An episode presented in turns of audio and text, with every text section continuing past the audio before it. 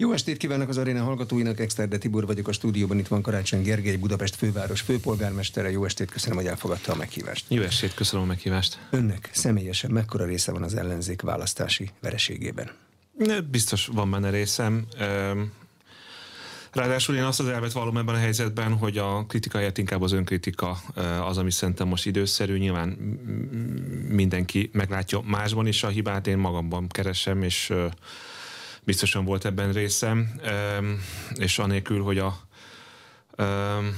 elhártanám a felelősséget ezzel kapcsolatosan, ez részben azt is eredményezi nálam, hogy viszonylag önkorlátozó vagyok abban a szempontból is, hogy megértsem, hogy mi történt, meg, meg hogy valami fajta stratégiát kínáljuk az ellenzéknek ebben a helyzetben, mert nem biztos, hogy ennyi idő elégséges ahhoz, hogy megértsük, hogy pontosan mi történt. Biztosan nekem is van ebben jelentős szerepem, és soha nem fogom ezt eltagadni, sem magam elől, sem mások elől. De jutott már valamire? Az egész ellenzéki oldal a választási eredmény óta azon vitatkozik, hogy ki az a másik ember, akinek ebben nagyobb felelőssége van.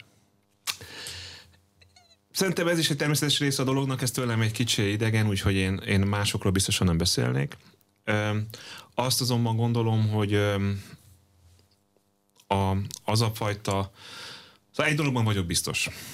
Az, hogy önmagában az, hogy az ellenzék egység létrejön, arról sose gondoltuk, hogy az egy szükséges és egyben elégséges feltétele is a kormányváltásnak. A továbbá is gondolom, hogy szükséges feltétele. Tehát az ellenzéki pártoknak szerintem közösen van dolguk, legalábbis hosszabb távon, ez az egyik. A másik pedig az, hogy ettől még azt, hogy a pártok összeállnak, és azt mondják, hogy mi vagyunk a nem Fidesz, ez biztosan nem elég. És az ellenzék, a, a választási kampány hónapjaiban nagyon keveset beszélt szerintem arról. Keveset tudott is beszélni, de talán a szándéka se volt elég erőteljes arra, hogy, hogy megoszta az országgal a vízióját, a jövőképét. Tehát, hogy túl sokat beszéltünk Orbán Viktorról, és túl keveset a jövőről. És persze én fel tudom sorolni az összes jogos kritikát, a, a, a hazugságokat, a propagandagépezetet, a háborús pszichózist, amiben nagyon nehéz volt az ellenzéknek eljutatni az üzenetét, ezek mind igazak, de azért ez egy könnyű kibúvó, hogy, hogy a, a vereségnek a konzekvenciáit lemondjuk. Nagyon konkrét konzekvenciákat vonnak le a választási eredményből más politikusok. A szombathelyen vesztes Ceglidi Csaba azt mondja, hogy Karácsony Gergely elárulta az ellenzéki közösséget azzal, hogy visszalépett, így nem tudhatjuk, hogy végül kinyerte volna meg a második fordulót, ha mindenki állva marad. Ez elég súlyos mondat. Ez egy súlyos mondat. Semmi igazság nincs benne? Én nem szeretnék a nyilvánosságban politikus társaimmal egy ilyen típusú társasjátékban részt venni. Nem szeretném kommentálni ezt a nyilatkozatot. Mi történt? Azt mondta még októberben, hogy csak ha jön a villamos és elüti, akkor lép vissza. Nem jött a villamos.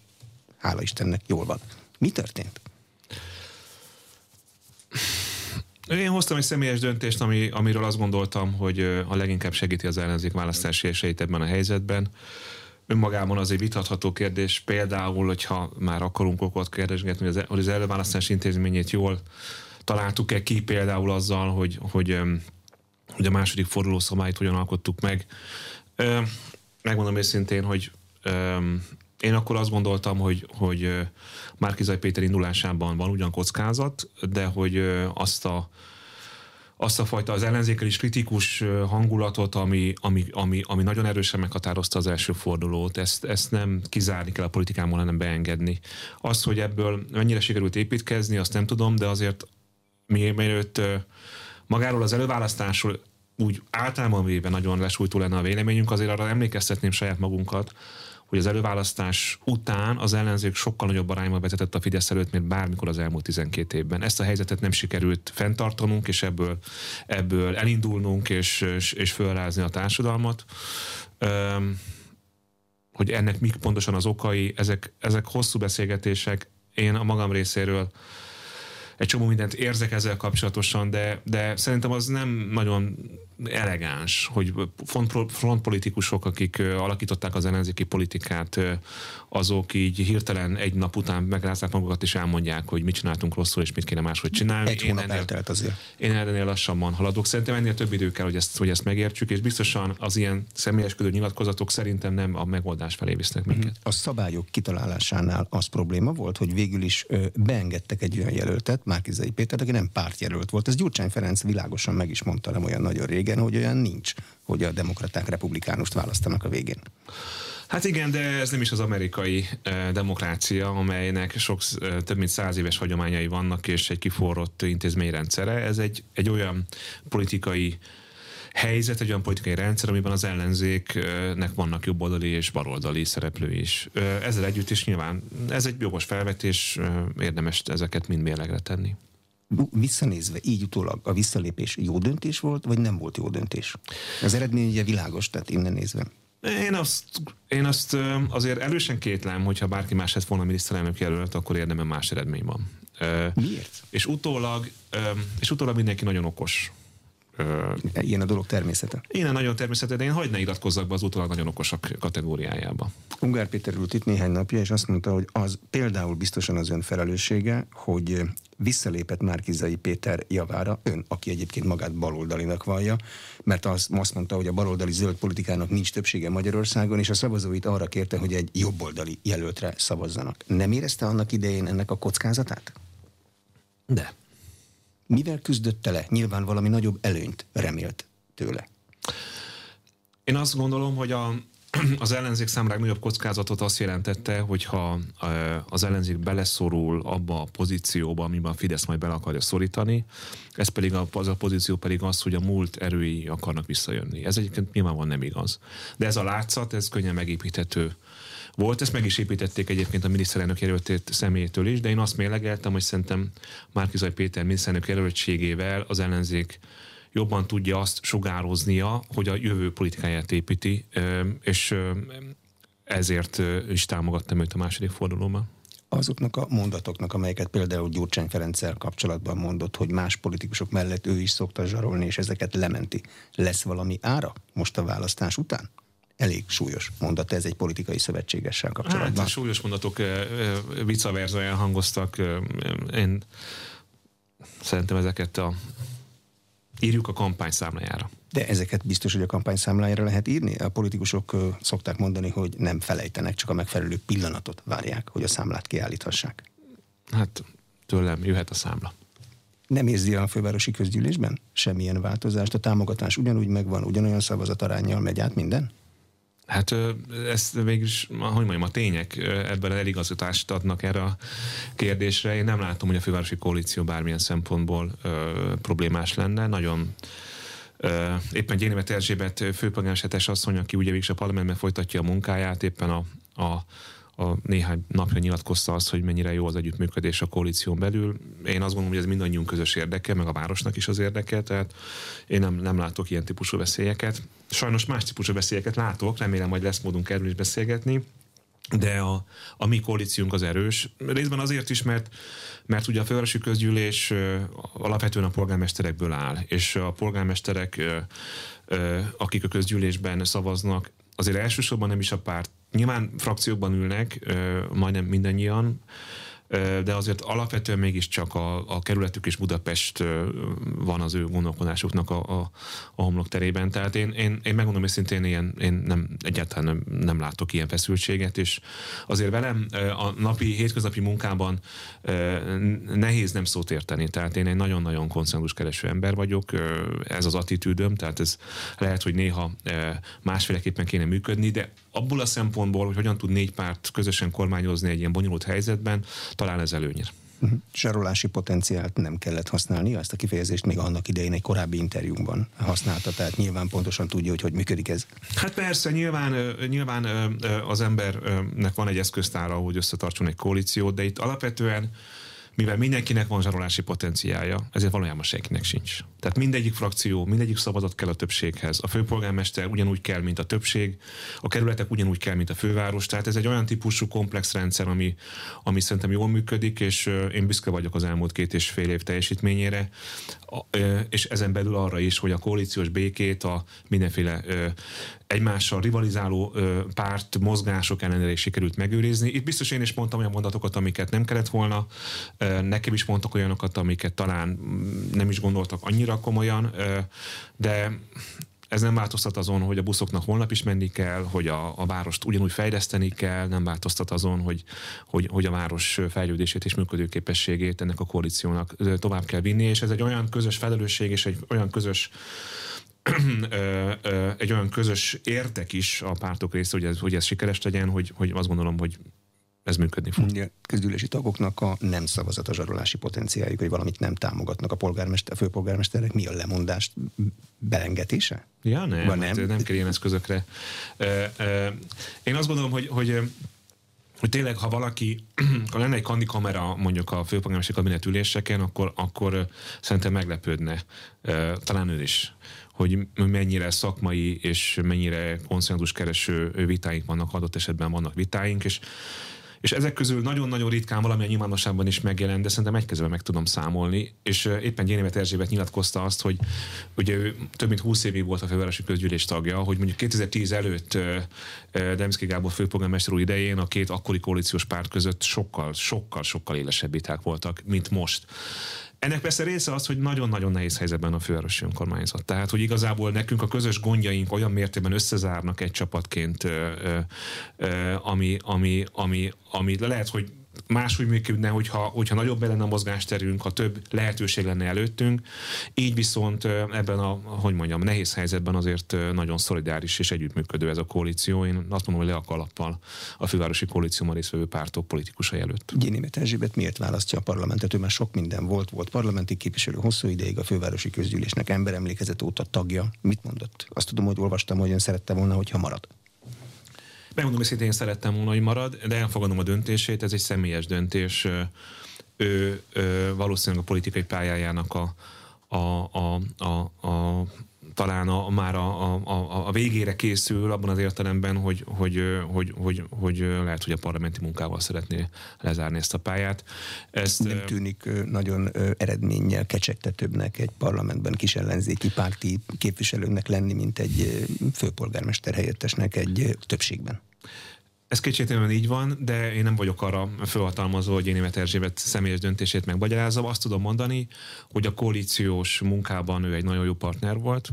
Egyszerre volt a DK frakcióvezetője és főpolgármester helyettes. Voltak szakmai vitáink, de ezeket mindig, mindig a város érdekében folytattuk le, és szerintem ő kiváló felelősen volt azoknak a területeknek, amelyek rá voltak bízva, hiszen az idős otthonok, kultúra, sport területén azt gondolom, hogy, hogy jól helyt álltunk az elmúlt időszakban. A pandémia idején például a szociális intézményeink nagyon ö, nagy tehernek voltak kitéve, és mégis azt gondolom, hogy sikeresen védekeztünk, hiszen Budapesten volt a legkevesebb áldozata a Covid-nak, és még az idős otthonok területén is a főváros volt a legjobb gazda, bárki bármit állít a propaganda sajtóban. Ez nagyon nagy mértékben az ő munkájának köszönhető, és én természetesen várom a folytatást. Tehát, Tudja már, hogy ki folytatja? Ö, DK delegál ilyenkor? Én azt gondolom, hogy az a helyes eljárás, hogyha a koalíciós logikát követve megvárom, hogy a DK milyen személyjavaslat talál elő. Nagyon-nagyon meglepődnék, ha olyan javaslat lenne, amely számomra nehézséget vagy problémát jelent.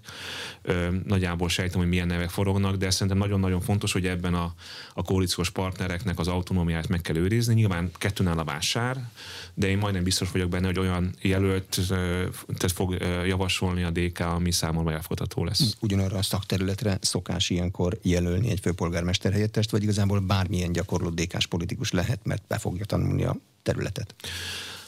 Hát alapvetően azt gondolom, hogy a DK, tehát a korábbi koalíciós megállapodásnak megfelelően alapvetően a, a portfóliók, ha úgy tetszik, nem fognak változni, ezek szépen beálltak. Ugye Tőtők a főpolgármester asszony a, a város üzemeltetésért felelős helyettesem, Kis Ambrus az általános helyettes, és Kerpe Gábor viszi a, a, az nyitott várossal, a Smart City-vel, az okos várossal és a, a köztér használattal kapcsolatos projektjeinket, és a humán terület, illetve, ö, ö, ö, és, illetve ez ez, ehhez kapcsolódóan a sport az, ami a DK-s helyettes portfóliója volt. Én ezen alapvetően nem szeretnék változtatni, de természetesen a, a, az új főpolgármesteres személye az, az, az minden szempontból egy, egy apropó arra, hogy újra gondoljuk adott esetben a működésünket. Ilyenkor megkérdezik a főpolgármestert a DK-tól, hogy kivel dolgozni együtt szívesen, vagy ez nem olyan, mint egy miniszterelnök jelölti e, csapat összeállítás?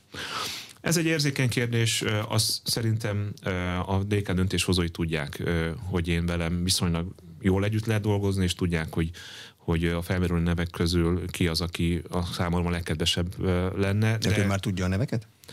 Nézze, persze nyilván beszélgetünk, de, de én, én nagyon fontos, és szeretném ezt leszögezni, és bármelyik pártról lenne szó, ezt az elvet követném, hogy alapvetően a koalíciós pártoknak van ö, joguk arra, hogy erőltet fogalmazzanak meg, és természetesen, hogyha nekem ez bármilyen szempontból problémás lenne, ezt jelezném, de nem várok ilyen fordulatot. Hm. Szabó Tímea se indul sajtóhír szerint a párbeszéd társelnöki posztjáért, ő már korábban bejelentette, hogy nem fog újraindulni, de Tordai Bencét javasolta.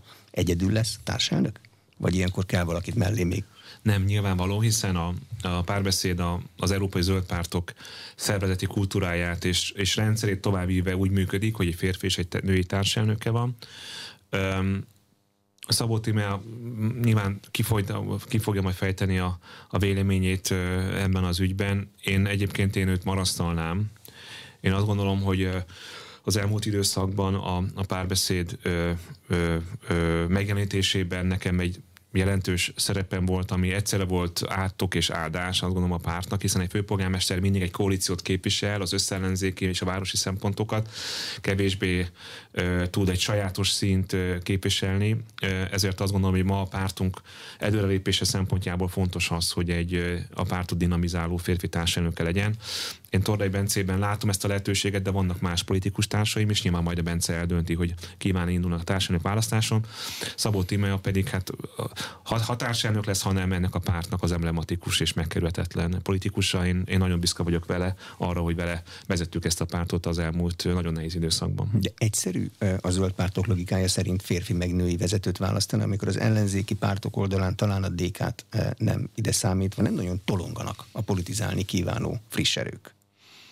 Hát igen, én éppen azért, azért gondoltam azt, hogy, hogy én azzal segítem a pártomat, ha, ma, ha, ha, ha, félreállok, és, és hagyom azt, hogy, a, hogy, a, hogy, hogy, hogy új gondolatok érkezzenek meg a párt vezetésében, és annélkül, hogy bárkinek tanácsot adnék, én azt gondolom azért egy ilyen típusú választás eredmény után az embernek át kell gondolnia, hogy mivel segít többet. Ráadásul ugye nekem, hogy is mondjam, azért a pártvezetőim munkám mellett van egy, egy, egy másik, szintén nem egy, hanem talán két ember, embert is igénylő másik feladatom. És, és tényleg azt gondolom, hogy, hogy, hogy én egy kicsit úgy vagyok vele, hogy én úgy szeretném magamat korlátozni abban, hogy én most nekem kelljen megmondani a tutit, hogy merre van az előre az ellenzéki politikában, és, és, és szeretném támogatni a, a, a, a párt támogatom megújulását azzal, hogy, hogy támogatom azt, aki, aki, aki tudna, át tudja venni ezt a stafétabotot tőle. Az a technika továbbra is marad, ugye párbeszéd általában a választásokon, sőt, ha jól emlékszem, szinte mindig valamely más politikai formáció van szövetségben indul? Vagy elindulnak valahol, legközelebbi talán az Európai Parlamenti lesz egyedül? Igen, ugye a párbeszéd története az végül is az ellenzéki összefogás történetéhez kapcsolódik, hiszen mi annak idején azért azért kellett elhagynunk az anyapártunkat, az LMP-t, Magyarország első zöld pártját, mert mi azzal amellett érveltünk, hogy ellenzék összefogást kell létrehozni az Orbán kormány által diktált politikai feltételek közepette. Ugye azóta már az LNP is ezt az álláspontot képviseli, sőt az, tulajdonképpen az ellenzéki pártok mindegyike egy koalícióban indult. Szerintem egyébként ez önmagában ez egyébként továbbra is így kell, hogy maradjon. Éppen ezért mindig valamilyen koalícióban indultunk. Most erős az igény arra, és szerintem ez egy jogos igény, hogy 2024-ben az Európai Parlamenti választáson, amely egy arányos választási rendszerben történik, a párbeszéd megmutassa a maga erejét. Mi egyébként nagyon-nagyon szeret szerettük volna, hogyha az előválasztáson nem csak a miniszterelnök jelölt és az egyéni jelöltekről, hanem a pártok listájáról is van egyfajta előválasztás. Tehát mi nem féltünk attól, hogy megmérettessünk ezen a versenyen, akkor végül is egy más megoldásban tudtak egyetérteni a pártok. A 2024-es európai parlamenti választás lehet egy ilyen dolog, de én azt gondolom, ez is azért elég messze van. Az kétségtelen, hogy, hogy én ma azt látom, hogy a, a szervezetnek, a pártnak nagyon nagy igénye van arra, hogy elinduljon, és ha szabad ezt fogalmaznom, hogy bizonyos ilyen rossz indulatú kommentárokban mindig elmondják, hogy a párbeszéd támogatottsága az, az, az milyen alacsony. Én nem becsülném le azt a 3-4 százalékot, amit a választás előtt mértek a pártunknak azok a közelmi kutatók, amelyeket úgy én magam részéről komolyan behetőnek gondolok. Nyilván ez, az, ez a támogatottság, ez egy, ez egy szint, amihez képest ezen még javítanunk kell. 24 egy lehetőség arra, hogy a párt megmutassa a saját erejét. Egy választási vereség utáni győzteshez húzás idején talán korai a kérdés, de mekkora lehet a párbeszéd támogatottsága? Ezért mondtam ezt, hogy a választás előtt a, a Republikon Intézet, az AVETS Research vagy más kutatóintézeteknél azért 3-4 százalékos eredmény mértünk. Az ami... nagyjából egy reális önálló eredmény volna? De az Én még a parlamenthez kevés? A parlamenthez kevés, viszont messze van még a következő választás, és ebben a párban szerintem sok, sok érték van, amit egy picit az én országos politikai ismertségem egy kicsit párnyékolt, és, és egy kicsit túlságosan ilyen van sóvá vált a párt, miközben ebben a párban nagyon-nagyon sok tehetséges ember, vagy nagyon büszke vagyok arra a hatfős frakcióra, ami a parlamentben képviselően fogja a pártunkat. Nagyon örülök annak, hogy Szabó Rebeka, akivel én az Uglóban is együtt dolgoztam, a parlamenti munkát folytatja, egy elkötelezett és nagyon-nagyon szuper zöld politikus, Tordai Bence és Szabó Timáról már beszéltünk, de például az, hogy Berki Sándor, aki egy, tényleg egy, egy, egy olyan roma politikus, aki, akire iszonyatosan nagy szükség van az ellenzékű oldalon, és képviseli ezt a nagyon fontos ügyet, vagy pedig Jámbor András, aki, aki nagyon-nagyon nagy győzelmet aratott egy nagyon nehéz terepen, a 8.-9. kerületben, és a Mérce korábbi szerkesztőjeként eddig alapvetően újságíró, illetve, hogy is mondjam, ilyen világnézeti ö, ö, ügyekben nyilvánult meg, bebizonyította azt, hogy ő kampányt is tud csinálni, és Mellár Tamás professzor úr pedig egy, konzervatív, liberális társának a frakciónak. Ez egy nagyon sokszínű, ö, egy nagyon sokszínű csapat. Fiúk, lányok, idősebbek, fiatalok, vidékiek, budapestiek. Ennek a csapatnak az erejét kell azon megmutatni, hogy ne egy személy reprezentálja a nyilvánosságban, hanem mindenki a maga hangját ebben a sokszínű párban meg tudja mutatni. Én nagyon hiszek abban, hogy ez a politikai munka be fog érni, és azok a lesajnáló mondatok, amelyeket sokszor megkapunk, azokra rá tudunk cáfolni, akár 2024-ben az LP választáson. Párt mármint a párbeszéd meg fogja mutatni a saját hangját. Volt egy választási együttműködés, közös programot írtak, minden mindenbe feloldódott, nem nagyon látszik a különbség mondjuk az LMP-től vagy a Momentumtól mármint átlag választó szemében?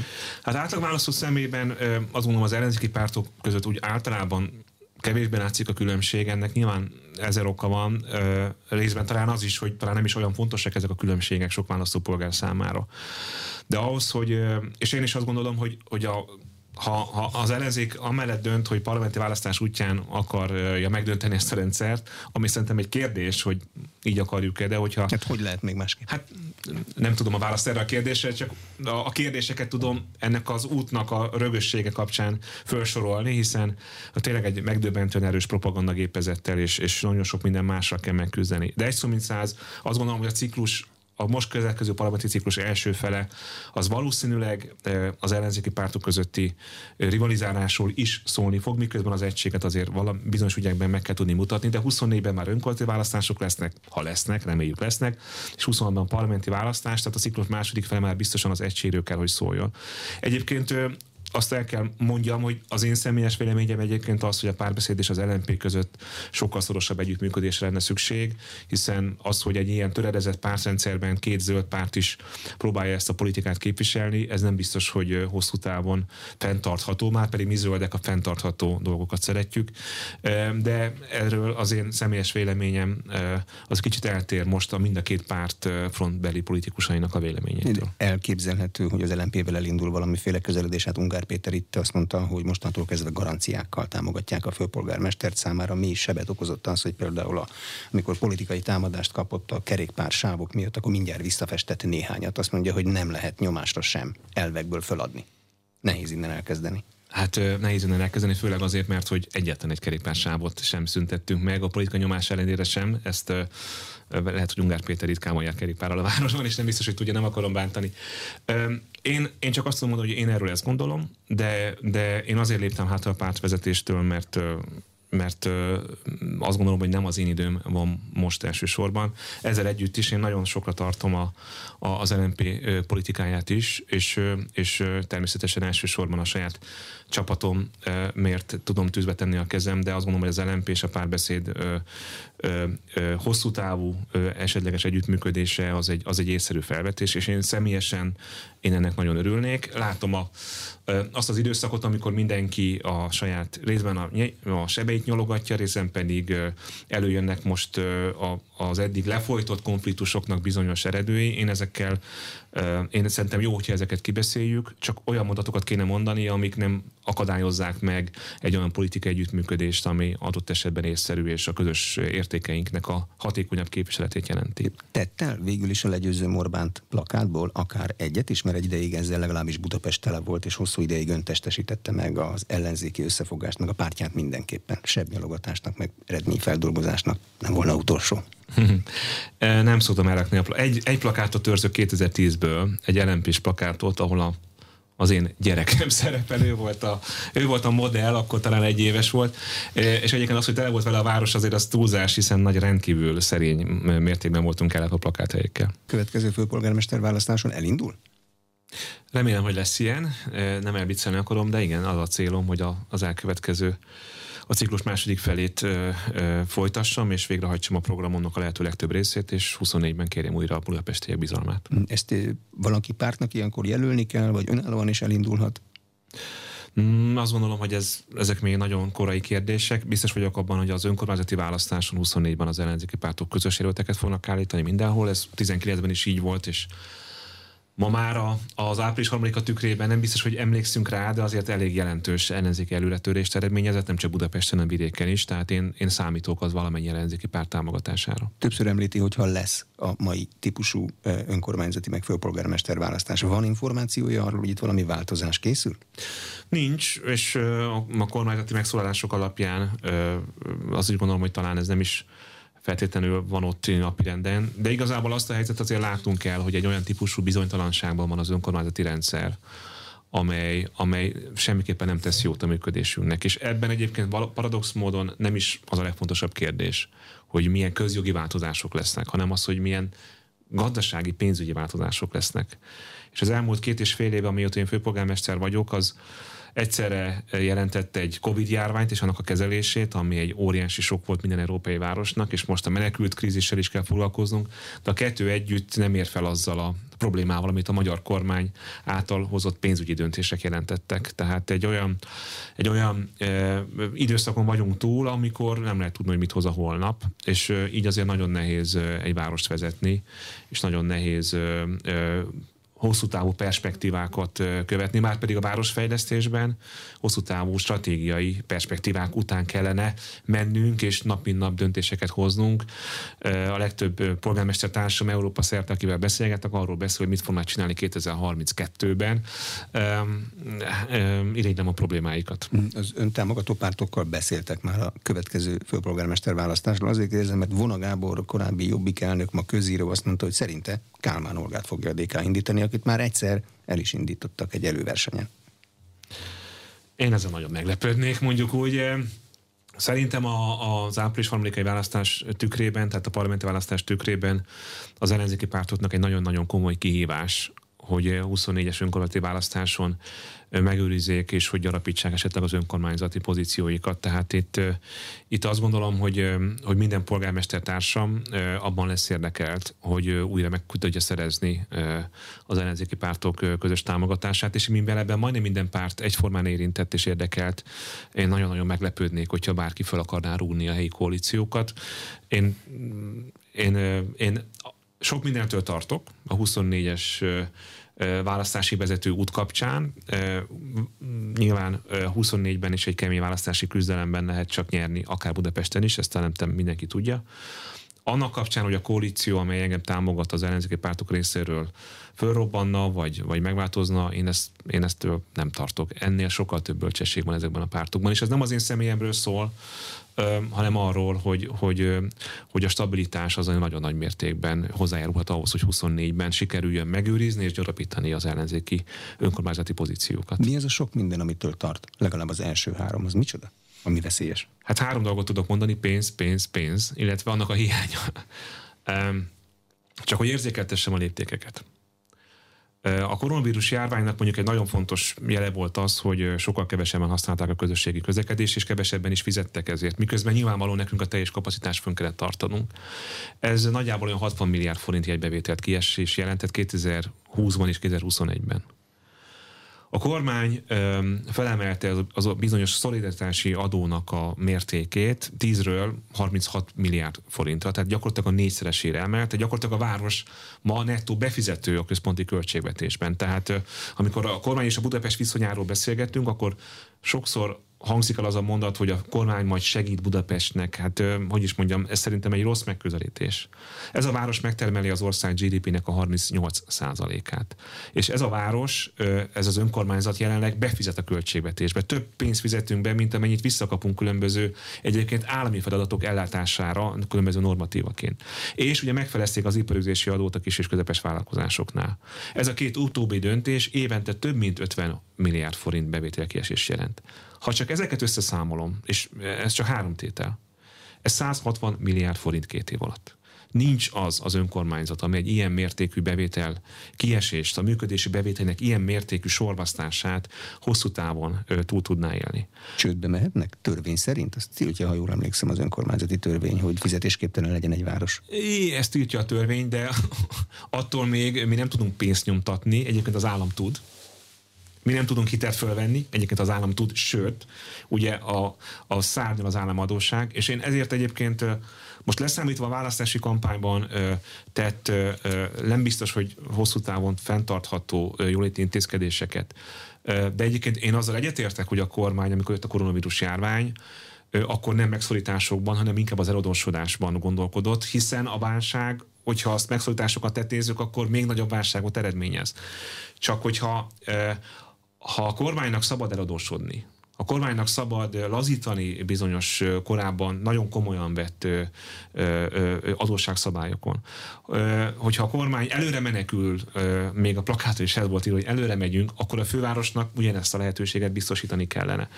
Tehát én azt gondolom, hogy a, nyilván az, hogy mi az, hogy csőd, azért ez egy, ez egy magyarul dolog, ilyet nem nagyon láttunk még a magyar jogban, de attól még, hogy most jogilag csőd vagy nem csőd, attól még pénzügyileg a fővárosi önkormányzat borzasztó nehéz helyzetben van. Azt jelenti, hogy valamit nem tudnak kifizetni? Munkabért például? Áramot? Ez azért gázt? nem jelenti, mert, mert én nem vagyok hajlandó olyan típusú úton elindulni, hogy akkor mivel nincs elég pénzünk, akkor elfogadjuk ezt a, ezt a, ezt a ketrecet, amiben be vagyunk zárva, és akkor mivel nincs elég pénzünk, ezért akkor elkezdünk a, a, a, tulajdonképpen a válságot mélyítő lépéseket tenni. Mert hogyha Budapesten e, rontjuk a közösségi közlekedés színvonalát, akkor még többen fognak autóval közlekedni, a város még rosszabb lesz. Ha elkezdünk embereket elbocsájtani, akkor tovább mélyítjük Magyarországon a gazdasági válságot, és én ezt nem szeretném ezt az utat eljárni, inkább ezt a ketrecet szeretném levontani a városról. És e, nem akarok siránkozni, és tudom, hogy mindig megkapom, hogy én mindig a kormányt hibáztatom. De azt szeretném mondani, hogy a fővárosi önkormányzat éves költségvetéséből konkrétan két kormányzati intézkedés miatt hiányzik éven, éves szinten 50-60 milliárd forint. Hogyha mi az iparüzési adó bevételünket 100%-ban beletolnánk a tömegközlekedés finanszírozásába, akkor se lenne elég és akkor még nem világítottam ki az utcákat, nem nyírtam le a füvet, nem vittem el a szemetet, hiszen ne felejtsük el, hogy Budapesten hiába fizetnek a budapestiek a hulladékszállításért, ez a pénz nem hozzánk jön, hanem a Kuka Holdinghoz, és mi nem kapjuk vissza azt a pénzt, amit a budapestiek befizettek, hogy a fővárosi vízművek, amely világszínvonalú ivóvizet garantál a budapestieknek és az agglomerációban élőknek, adót fizet a kormánynak azért, mert közműveket üzemeltet. Tehát összességében túl vagyunk a választási kampányon, én természetesen látva ezt az eredményt, pontosan látom, hogy, hogy ennek a kormánynak egy nagyon erős társadalmi legitimációja van. De ez a legitimáció egyébként Budapesten pont ugyanilyen erős a fővárosi vezetés mögött. És ebből szerintem az következik, hogy egy háború árnyékában egyre több gazdasági problémát küzdködő a magyar nemzetgazdaságot nem lehet tovább rontani vagy blokkolni azzal, hogy a kormány és a főváros nem tud értelmes párbeszédre jutni. Megválasztásom után volt egy nagyjából fél év, amikor én nagyon-nagyon optimista voltam. Voltak politikai vitáink, meg kaptam a kormánypárti sajtóban az összes rájátszó cikket, nem érdekel. A kormány alapvetően nem borította föl azt a pénzügyi keretrendszert, amiben a tarlós főpolgármester új idején ez a város működött. De a koronavírus járvány idején ez teljesen megváltozott. És ez finanszírozhatatlaná teszi nem a fővárosi önkormányzatot, hanem általában a magyar önkormányzatokat. És hogy ez nem párpolitikai kérdés, az abból is látszik, hogy kiváló Fideszes polgármester társaim, Cserpalkovics András polgármester úr Székesfehérvár polgármestere, vagy éppen a TÖOSZ elnöke Schmidt Jenő polgármester úr egy szintén egy Fideszes polgármester, ugyan ezeket a mondatokat mondják. De ha nem tudnak pénzt nyomtatni, akkor marad a vagyonelemek eladása? Ebből a kampány elején már volt egy nagy botrány.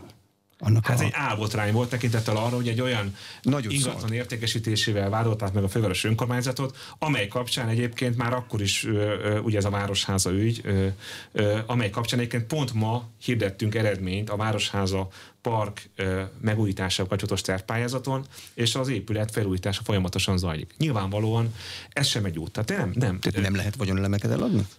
A fővárosnak van egy olyan vagyongazdálkodási ö, ö, politikája, ami nem tér el érdemben az előző városvezetés tétől. Tehát vannak olyan vagyonelemei a fővárosnak, aminek az értékesítése városfejlesztési célokat szolgál. Mert létrejön egy új irodaház, létrejön egy új bevásárlóközpont, létrejönnek új mondjuk indokolt területeken újabb lakóvezetek. Ilyen típusú vagyon értékesítésről lehet szó. A vagyon felélésről nem lehet szó. Barcs Balázs végül is bírja a bizalmat, mert egyszerre jött olyan hír, hogy kapott fegyelmit is, meg jutalmat is. Ö, igen, ugye az Inforádió rendkívül tájékozott közönsége talán különbséget tud tenni a között, hogy valaki egy korábbi év kapcsán jutalmat kapott, és egy konkrét ügyben elkövetett hibája miatt fegyelmit.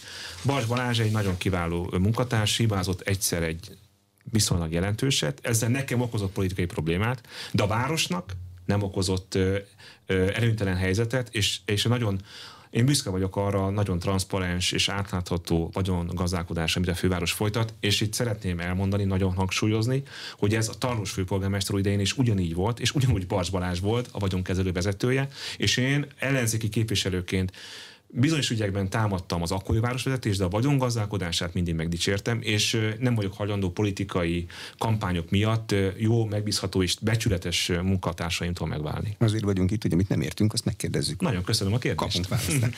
A budapesti közlekedési vállalat meddig tud működni a szokásos menetrend szerint? Ugye több fajta menetrend van iskolaidőben, meg szünetben is.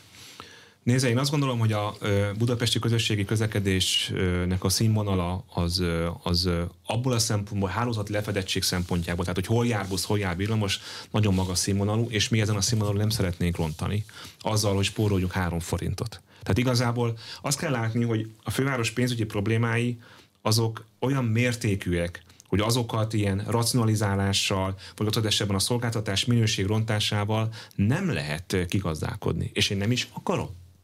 Tehát a, a BKV idei üzleti tervében a finanszírozási problémák, a korábban meglévő finanszírozási problémák miatt is van egy jelentős lyuk, amelyet megpróbálunk valahogy, hogy mondjam, pénzügyileg a jogszabályok alá rendezett módon valahogy, hogy mondjam, megoldani, de ettől még ott van az a lyuk. És van egy nagyon fontos tétel, és ebben igenis kérjük a kormány segítségét, ugyanis a BKV nem rezsi csökkentett energiát tud használni, ennek az az oka, hogy a jogszabályok szerint ilyet nem tehet. De amikor a villamos elindul, ugyanúgy árammal megy, amikor tankolni kell a buszba, ugyanúgy a nem csökkentett dízel olajat kell vásárolnunk, és ez 14 milliárd forint csak az energiafronton, és akkor még ez jön hozzá az üzemanyagár növekedés. De ezt az állam kell, nem elég a mollal megállapodni, hogy a BKV busz kapjon tartálykocsiból?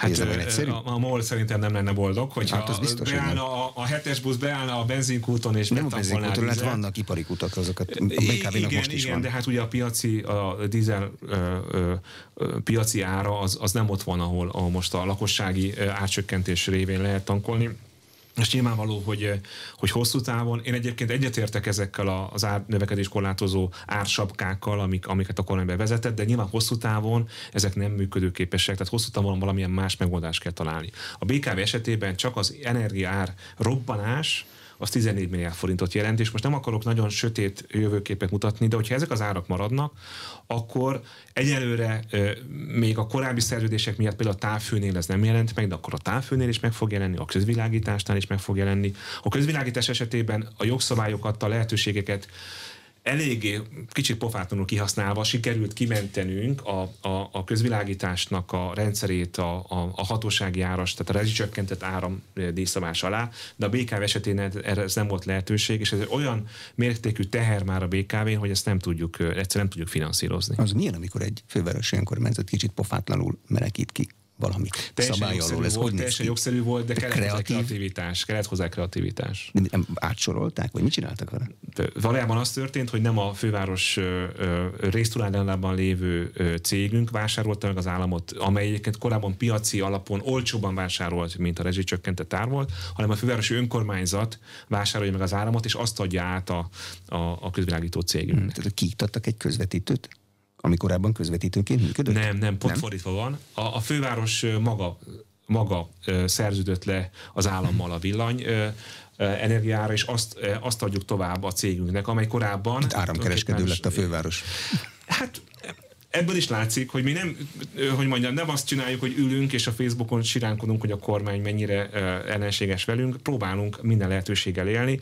Egy tegnapi hír például, hogy a fővárosi önkormányzat bekerült az Európai Bizottság kiemelt klímavédelmi programjába, abban a száz városban, amely külön támogatást kaphat a bizottságtól klímavédelmi célokra. Nagyon sok nemzetközi pályázatban benne vagyunk, próbáljuk racionalizálni a cégeink működését, Például a, a budapesti, a, a BKM korábban, korábbi közműcégek összevonásával jött létre, milliárdokat spóroltunk alapvetően olyan típusú költségeken, amelyek nem érintik a közszolgáltatásokat. A BKK a tavalyi évben a saját működésének a 20%-os működési költségét tudta csökkenteni. Tehát mi mindent megpróbálunk azért, hogy racionálisan működjünk, hogy kisebb rezsivel vigyük a saját intézményrendszerünket, de a buszsofőr fizetésé nem tudok spórolni. Az, ez pántlikázott pénzt, tehát dízelolajra nem lehet költeni egy pályázati pénzt. Ami a... Nyilván nem. Tehát az Európai Uniós források, amennyiben érkeznek, közvetlen források, vagy akár a, a nemzeti kormány által kiosztott Európai Uniós források, ezek mind fejlesztési pénzek. Ezek is nagyon fontosak, és a BKV esetében azt kell megérteni, hogy a BKV minden évben alulfinanszírozott volt. Egyébként 30 év alul finanszírozott a BKV, és éppen ezért azok a beruházások, amelyek a költségek csökkentéséhez kellenének, ezek folyamatosan elmaradnak. És a buszoknak olyan szervizköltsége van ma már, hogy valójában e, ez újabb és újabb működési kiadásokat jelent. Ha egyszer kapna egy, egy jelentős tőkeinjekciót a BKV, például le tudna cserélni teljes mértékben a buszparkját, akkor tudnánk csökkenteni a kiadásainkat is, nem beszélve arról, hogy sokkal jobb környezetvédelmi besorolású buszok járhatnának Budapesten. Úgyhogy nagyon sok megöröklő probléma van, erre jött rá a pandémia, erre jöttek rá a kormányzati megszorítások, és most talán a választás után egy új kormány azt remélem, hogy talán egy kicsit másféleképpen viszonyul majd hozzánk, és ha most kicsit megint a politikai elemzés oldaláról nézem. Tehát azért az lehet azt lehetett látni, hogy az ellenzéki vezetésű önkormányzatok önmagában egy, egy választási helyzetben olyan nagy veszélyt a kormány politikai szabadatszerzésére hát nem nagyon jelentenek. Tehát kiváló polgármestertársaim vannak vidéki nagyvárosokban, akik helyben népszerűek. Szerintem egyébként 2024-ben őket újra fogják választani. Mégis a Fidesz, mivel az egy országos választás volt, simán nyert azokban a körzetekben is. Tehát, és még egy dolog, miközben a magyar kormánynak a belpolitikai mozgástere látszott szóval nagy, hiszen kétharmada van óriási győzelmet aratott a választáson. De a gazdaságpolitikai és a nemzetközi politikai mozgástere azért nagyon-nagyon szerény. És a kettő összekapcsolódik azon a ponton, hogy Magyarország ellen elindult a jogállamisági mechanizmus, és a bizottság, amíg ezeket a kérdéseket nem rendezik, visszatartja az Európai Uniós forrásokat. Ez ebben a helyzetben, mire a magyar gazdaságban, az egész európai gazdaságban, legyünk igazságosak, azért ez egy életveszélyes helyzet. Részben azért is, mert az Európai Uniós helyreállítási alap bizonyos összegeit a magyar kormány már rég elköltette, teszem hozzá helyesen, például egészségügyi béremelésre. Ezért én abban vagyok érdekelt, ellenzéki politikusként is, magyar állampolgárként is, főpolgármesterként is, európai polgárként is, hogy minél előbb rendeződjön ez a jogállami vita a bizottság és a magyar kormány között, ebbe a jogállami folyamatban én beleértem az önkormányzati rendszer stabilitását is, hiszen a források hatékony felhasználása önkormányzatok nélkül nagyon nehezen elképzelhető, és akkor ezek a források meg tudnak érkezni, többek között Budapestre is, hiszen nekünk is nagyon fontos fejlesztéseink valósulnának meg. Például a Városháza Park amelynek a ma a tervpályázatot meghirdettük, a mi terveink szerint top plusz forrásból, európai forrásból valósulna meg.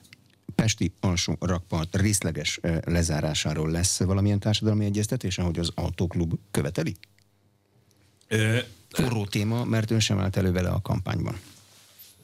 Én, én itt vagyunk, kapok kérdéseket, és ezeket sikerült tisztázni, de előálltam vele a választási kampányban. Ez benne volt a választási programomban. Én az nagyon... önkormányzatiban, az nagyon... országgyűlésiben legutóbb nem. Ő mondta, hogy ezzel nem akarta csökkenteni az esetleg támadásokat kapó ellenzéki politikus társai esélyét. De ez semmit nem változtat azon a tényen, hogy 2019-ben én nagyon sokszor elmondtam, hogy a Pesti alsó raport az nem egy autósztráda.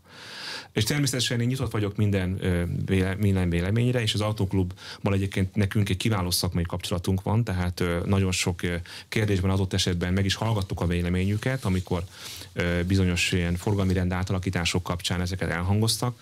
Ezzel együtt is nyilvánvaló, hogy a zöld szervezetek, a levegő munkacsoport, a Greenpeace, a kerékpáros klub, a, a, a a, a, a közlekedő tömeg és más civil szervezetek nagyon-nagyon boldogak voltak, amikor meghallották ezt a hírt, hogy az alsó rapartnak egy kicsi része, egyébként szeretném mondani, egy kis része, a, a Lánchídtól ugye dél első része automentes lesz, az autóklub meg, teljesen természetesen ennek nem örül. Én értem, csak hogy egy főpolgármesternek mérlegelnie kell közböző szempontok között, és én erre kaptam felhatalmazást. És még egy dolog. Ez bizonyos szempontból egy értékrendi vita. És én, és én, és én ha már Ungár Péter felszólított arra, hogy legyek bátor és zöld. Tehát én azt gondolom... És következetes. És következetes. Egyrészt én erre kaptam mandátumot. A budapestiek többség egyébként támogatja ezt az elképzelést, ezt szeretném hozzátenni. Tehát ez, ez sokak számára talán elsőre hátborzongtató, de a, a nagy többség ezt támogatja. Mérték, tudják? Tudjuk, igen, igen. Ezt, e, e, ezt folyamatosan mérjük egyébként, tehát volt három-négy közönkutatás is éppen egy pár héttel ezelőtt is. Sőt, hát nagyon jelentős támogatása van annak, hogy a teljes Pesti alsórapartot kivonjuk. Én szerintem ez még ez, ez biztosan a közeljövőben ez nem reális. Csak én azt szeretném mondani, hogy én elég sok európai nagyvárosban jártam olyan helyeken is, ahol ehhez hasonló programokat csináltak a folyópartoknak a, a visszaadásával. De olyan Dunapart, vagy olyan folyópart, ami Budapesten van, ahol egy ilyen széles folyó van, egy ilyen csodálatos épített örökségi környezet, egy barokk az egyik oldalon, egy klasszicista hásor a másik oldalon, egy ilyen széles folyó, egy hatalmas hegy a túloldalon, ilyen gyönyörű városi folyóparszakasz szerintem nincs Európában sehol. Én még nem láttam ilyet. Hát az és ez egy értékrendi vita, hogy megbecsüljük eléggé a szeretett városunkat, a természet és az épített örökségünket arra, hogy egy pici részt felszabadítunk arra, hogy ott igazából nem egy közlekedési folyosóként tekintünk a közterületre, hanem egy helyre, ahonnan át lehet érezni ennek a városnak a nagyszerűségét. És azt is tudják, hogy az onnan elterelt forgalom az máshol mit fog okozni. Valamire menni akar majd nyilván. Igen, de azt nagyon fontos látni, hogy a forgalom a városban az nem egy nulla összegű játék. És mi azért fejlesztjük a közösségi közlekedést, és tesszük olcsóvá, hiszen ne felejtsük el, Budapesten 2010 óta nem volt bérletáremelés. És amíg én polgármester vagyok, nem is nagyon lesz. Lehet, hogy bizonyos a turistáknak szánt termékeknek az árain majd érdemes újra gondolni, de az, hogy a közösségi közlekedés legyen olcsó, és megfizethető, ez egy nagyon fontos célunk. Ingyenesítettük a 14 év fiatalabbaknak, busz, villamos és trolli beszerzéseket indítunk. Ne fogadjuk el azt késztényként, hogy a belvárosban ilyen elviselhetetlen mennyiségű autóforgalom van. És azt se fogadjuk el késztényként, hogy az agglomerációs településekből beérkezőknek a 80%-a autóval jön a városba. És hogyha van valami, amiben mélységesen egyetértek a kormány álláspontjával, az pont ez az a vasút elővárosi fejlesztési stratégia, amit a BF letett az asztalra, abban bizonyos pontokon lehet, hogy vitatkozunk, de a lényeget illetően nem. És ez teljesen egyértelműen kimondja, hogy a Budapesten belüli közlekedési problémákat legnagyobb mértékben az okozza, hogy a városból, a városba érkező, az agglomeráció, Budapestre érkező agglomerációs közösségi közlekedésnek a színvonala az nem éri el 21. században elvárható színvonalat, és éppen ezért az agglomerációból Budapest érkezők túlnyomó többsége autóval jön. Ez pontosan azt jelenti, csak hogy lássuk a számokat. A Budapesten belül autóval megtett kilométereknek a fele, az az agglomerációból érkező autó mindenki szeretettel láttunk ebben a városban, tehát nem arról beszélek, hogy ne jöjjenek ide, hanem arról beszélek, hogy kell egy olyan összehangolt stratégia, amiben fel tudjuk készíteni a városunkat arra, hogy kevesebben autózunk, és többen használjuk a közösségi közlekedést a városba beérkezők esetében is. A vasúti stratégia, hosszú távú tervekkel olvasható utolsó kérdés. A kormány befejezi a Liget Budapest projektet úgy, ahogy eredetileg tervezték, mondta a miniszterelnök, már a zeneházán mondta, hogy majd ezt a választás fogja eldönteni. Háború lesz, vagy nem lesz háború? Nézze, én azt tudom erre mondani, hogy a magyar miniszterelnök az én megválasztásom után néhány héttel azt mondta a magyar parlamentben, hogy olyan beruházás, amit a főváros felelős vezetése nem támogat, olyan beruházás nem fog megvalósulni. Én ehhez a mondathoz tartom magam. Volt és egy választás is, azóta. Egy újabb választás. És abban a választópolgárok arról döntöttek, hogy legyen-e múzeum a ligetben? Azt mondta a miniszterelnök a zeneháza átadásán, hogy ez egy félbemaradt dolog. A választópolgárok fogják ezt végleg eldönteni. Hát akkor nézzük meg a budapesti eredményeket, vagy nézzük meg a Városliget környék eredményeket, ahol az ellenzék még nagyobb arányban győzött, mint bárhol a Budapesten belül. Én háborút nem szeretnék, de a Liget projektet én továbbra sem támogatom. És egyszerűen azért nem, mert egy az az csodálatos adottság, amit egy 200 éves park jelent ebben a városban, az egy olyan érték, amilyen nagyobb értéket még a legkiválóbb sztárépítészeket tudnak létrehozni. Köszönöm a tájékoztatást. Az elmúlt egy órában Karácsony Gergely Budapest főváros főpolgármester volt az Inforádió arénájának vendége a műsor elkészítésében Szabó Gergő az Inforádió Budapest tudósítója és Módos Márton főszerkesztő vett részt. Köszönöm a figyelmet, Exterde Tibor vagyok.